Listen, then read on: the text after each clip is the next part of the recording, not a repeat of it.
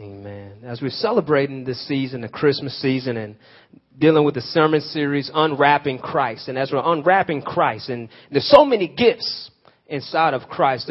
We celebrated, we talked about how he's uh, the Redeemer. We talked about how he's a friend. And today we're going to talk about how he's Emmanuel. And, and look on, we sing the song, Emmanuel, come on, let us adore him. Bow down before him. We want to look at Emmanuel. What does it mean that they call Jesus Emmanuel? And, and, and as you think about this, because Emmanuel translated means God with us. And the popular song during the Christmas season, I'll Be Home for Christmas. Uh, why does that song is popular? What does it mean? So, because when someone's home or gone away, right, they're coming home for Christmas, you're waiting for them to show up. Because you want to spend time with that person. There's a power in presence. There's something different saying, I love you over the phone, than able to say, I love you face to face. There's something saying, I'm giving you a hug on the t- through an email, sending those zeros and the X's, kisses and hugs, compared to when I can physically give you a kiss and a hug. There's something more special about the touch. There's something special about when somebody holds your hand. There's something special when somebody can just stand in that room and show their presence and say, I am with you. There's something special when somebody says, I have your back. There's something special when somebody says, I'll go with you. You don't have to go alone. And what we're finding out, that there is something special in Jesus, that we call him Emmanuel, which means God is with us. Just as it's special to have a friend with you, just as special to have your spouse with you, just as it's special for children to grab onto their parents' legs when they're scared, just to know that mommy and daddy is with them. There's something just as and even more special to know that God is with us. Looking in the Gospel of Matthew, uh, first chapter, looking at verse eighteen. And in the beginning of the verse, uh, Minister Moore was reading, uh, deals with the genealogy. And, and the genealogy is showing that Jesus is coming through the line of David. And there's something special about this lineage of David.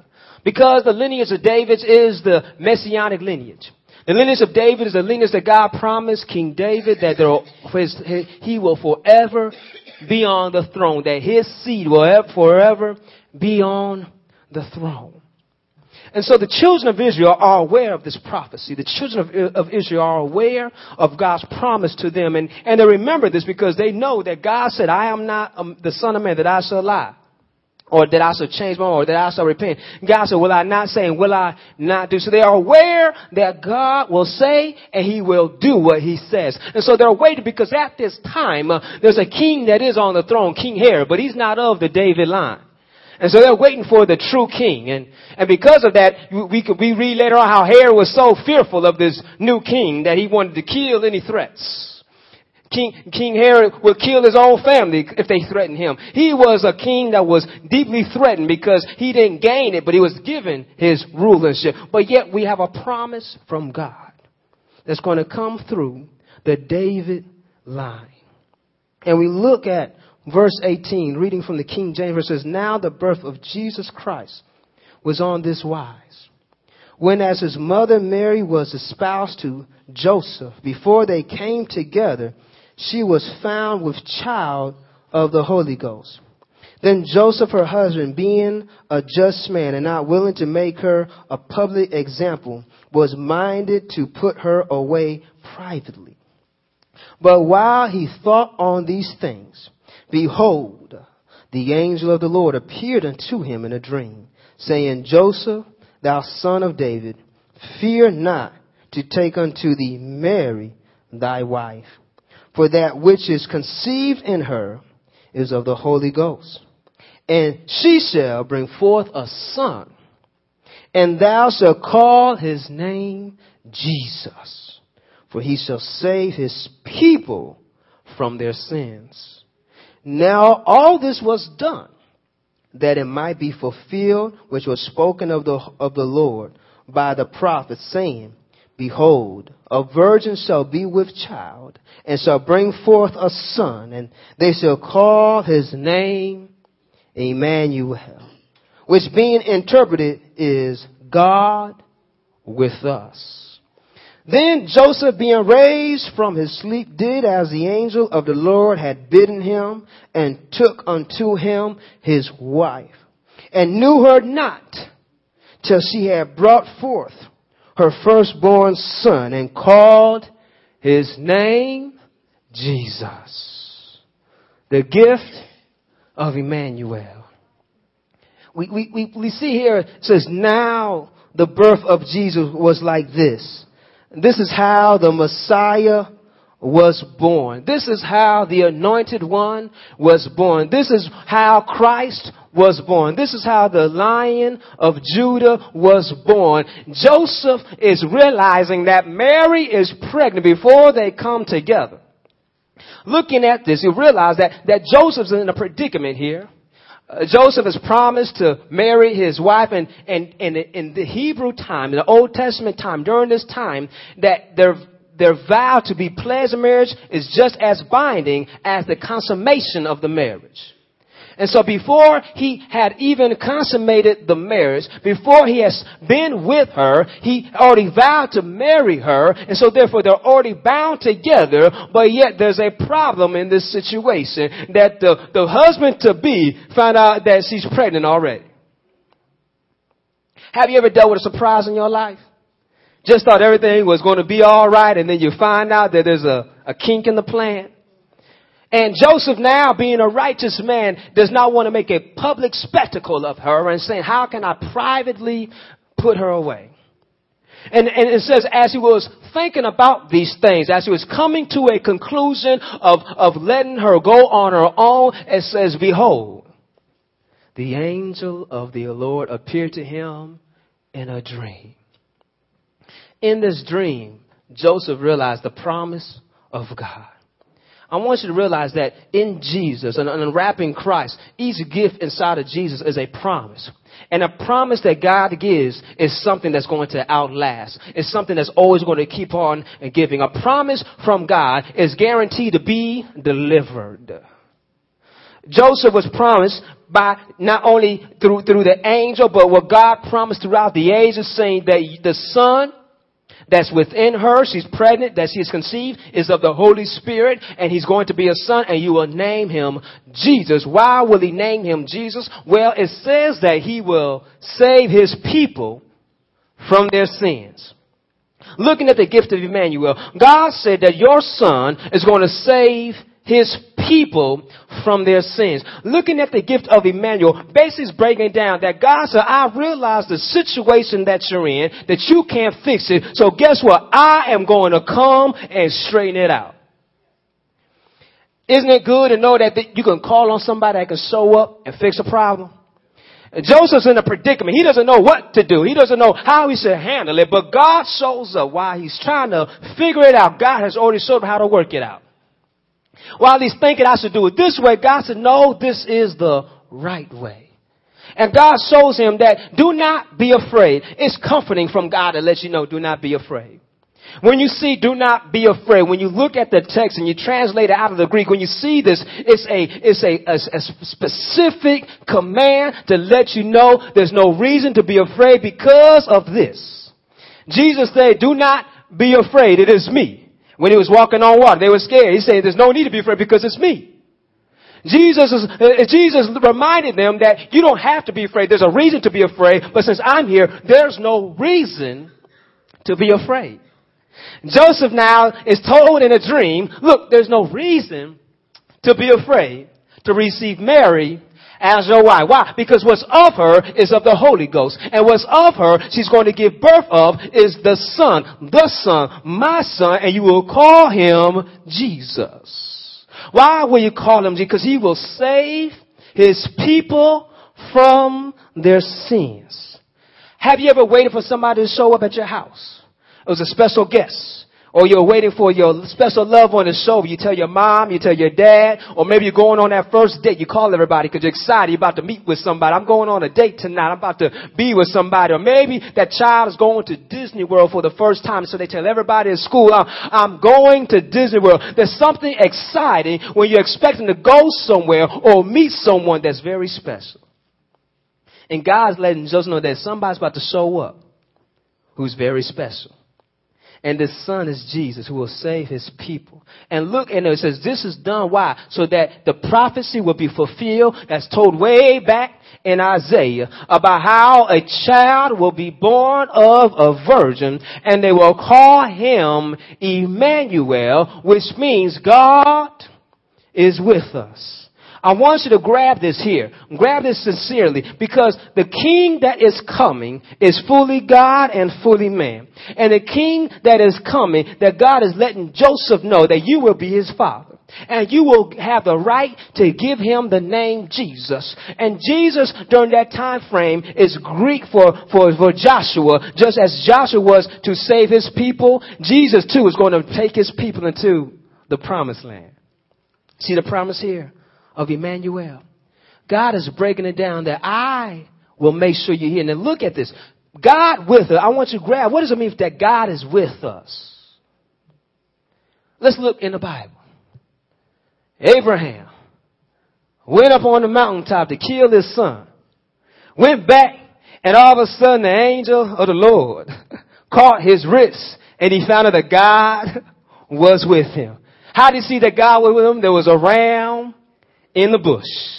Later on down the line, Noah realized that God was with him. How did Noah know that God was with him? Because everybody else was against him. No, you crazy. There hasn't been rain. Why are you building a boat? And all of a sudden the rain started coming down. And Noah got up in that boat and found out that God was with him. We see later on that Moses, while they were in Egypt, they cried out to God, and God heard their cry, and he sent Moses into Egypt to tell Pharaoh, to tell Pharaoh, to say, God, this is God speaking, say, let my people go. You see how God is possessive. You see how God claims his people. And when God claims his people, that means he'll never leave them nor forsake them. And since God was with us, he was with them those forty years in the wilderness. How was it here? Moses, uh, uh what clothes are we going to wear? So their clothes never wore out. Moses, uh, do we need to get some change of shoes? Their shoes never wore out. Moses, how are we going to eat? God fed them manna from heaven. You see, with something special, when God is with you, every time there's a problem, you can go to who's with you. Our God, who owns a cattle on a thousand hills. Our God that called out the sun and called out the stars one by one. Our God is with us. There's something special there. But not even just that. Look at Joshua. When Joshua's with the people after Moses had passed on, they're looking at Joshua. Joshua's looking to God. And God tells him, I'll be with you. Just follow my instructions. Just walk around Jericho seven times. But on that seventh time, you shout out, you play the flute, you sing, and, and watch the walls come tumbling down. You see, when God is with you, it seems whenever you're facing an obstacle that seems insurmountable, there's a way to overcome it. Even that, what about David? David goes out to Goliath. Goliath is making a mockery of God's people. Calling them cowards, calling them out, saying, you're scared of me. Do you, does Israel does, does not have a champion? David hears of this mockery and says, how dare you? This is one of my favorite parts. How dare you let this uncircumcised Philistine curse our God? The word went back to Saul, who is hiding in his tent, who's supposed to be the champion.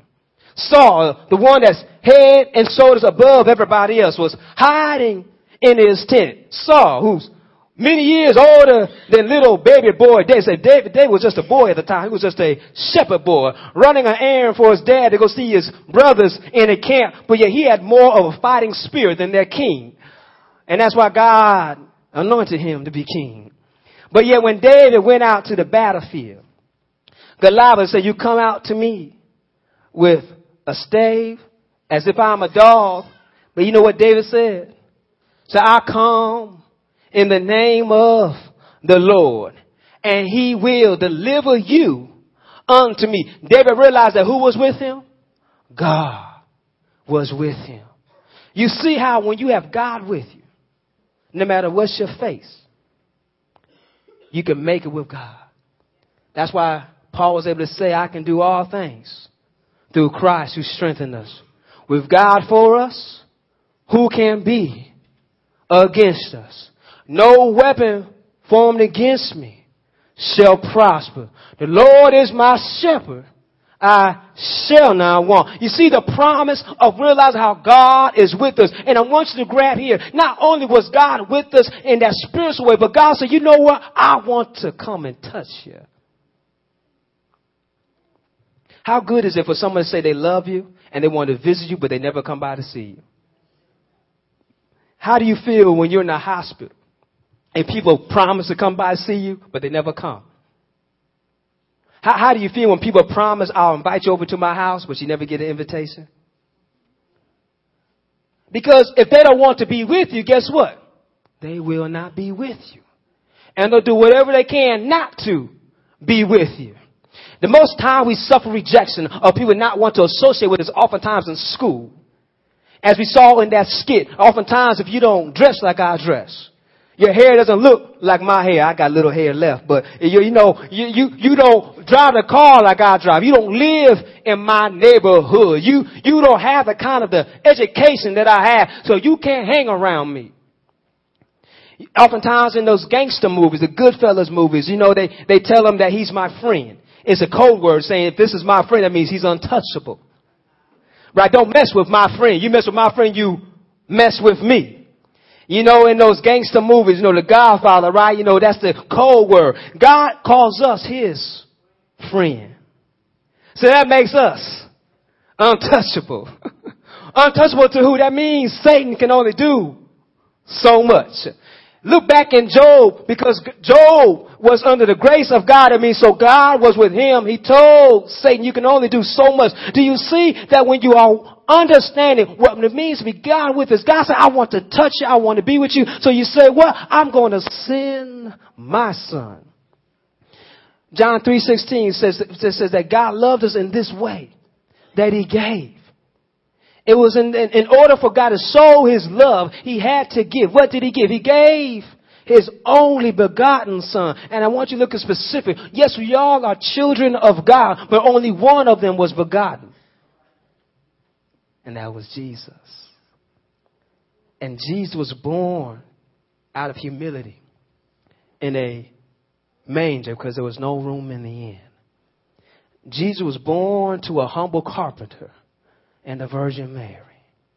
And Jesus was born to be called Emmanuel, but yet look how he was born. He was born to die. But yet, through his death, we can live.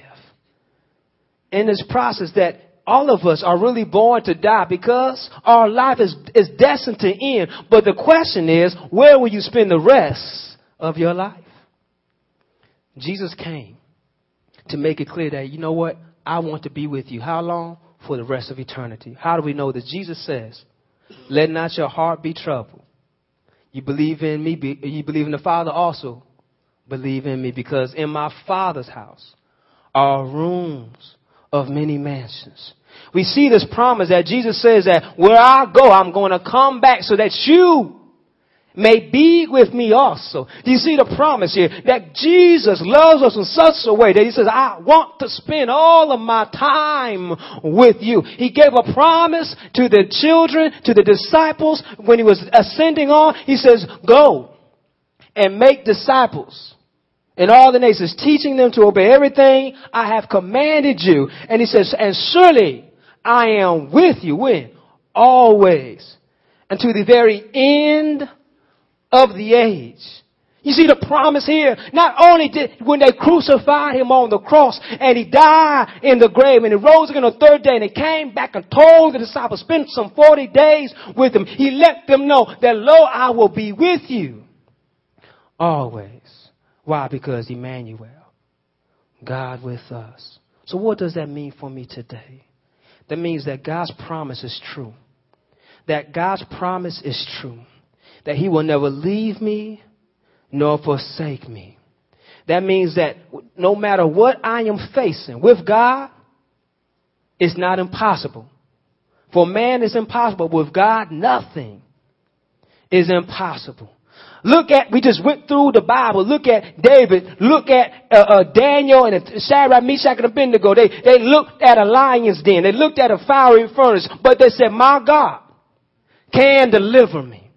What is it that you're facing in life? I, I know many of us are facing some financial issues, but yet I want you to know that my God can deliver me. Some of us are facing some physical ailments and some diseases in our life, but you know that my God can deliver me. I, I, I suffer with, I don't like to call it a disease, but it is. I suffer the disease of asthma, but yet by the grace of God, I know I can make it. How do I know? Because God is with me. God, God's been with me when I haven't been taking good care of myself. I remember as a little boy, I, I, I was playing soccer. My asthma was killing me, but my team needed me. And I couldn't get off the field because I was, at that time, I wasn't always the best player, but at that time, I was the best player because I ran faster than anybody else. And I was able to get assists and get goals. So I stayed on the field. My coach never took me out. But when the game was done, I shook hands with everybody saying, good game, and I fell down in the center of the field. My dad had to carry me home. Put me in the car. My mom put me on the treatment. My mom scolded at me and said, boy, don't you ever do that again. But I had a feeling that I had to be on the soccer field to take care of my friends. And while I was concerned about them, my God kept my lungs breathing just long enough that my mom and my dad was able to get me home and put me on the machine so I could breathe. There's been some other times when Sam was out of breath and I woke up in the hospital. But by the grace of God, it was an oxygen tent over me. They were able to give me some adrenaline shot or whatever they did while I was knocked out. But when I woke up, I saw my mom's smiling face, because I realized if it has not been for the Lord, where would I be? You're going to maybe go this this uh, morning, Christmas morning, and open up your, your eyes and maybe see no presents under your tree. But I want you to realize all you got to do is open up your door. And you can look up in the sky and realize that there is truly a present that's been unwrapped long time ago, because they wrapped him at first in swaddling clothes, and then he put on some man clothes. He walked around teaching some people. But do you understand that wasn't good enough? They unwrapped him one more time. When did they unwrap my Jesus? When they decided to whip him. They whipped him all night long. But do you know what? They didn't keep him unwrapped. They wrapped him back up. And then they marched him to Calvary. And then they stripped him again and hung him on the cross. You see how that gift was wrapped and unwrapped and wrapped just to be lifted up high, to be buried in a grave. But three days later, he rose again from the grave. And the word of God says that every knee shall bow and every tongue shall confess, on earth, on heaven, and below. And what will they confess? That he is Lord. Jesus, the only begotten Son. Jesus, the one who saves us from our sins. Jesus, Emmanuel, God with us. Do you see the promise in that? And then look at the grace of it. To know that God is with you. There's nothing too big for you. There's nothing too big for you. Joseph was concerned, how can I honor you, God? God showed him, I'll show you how.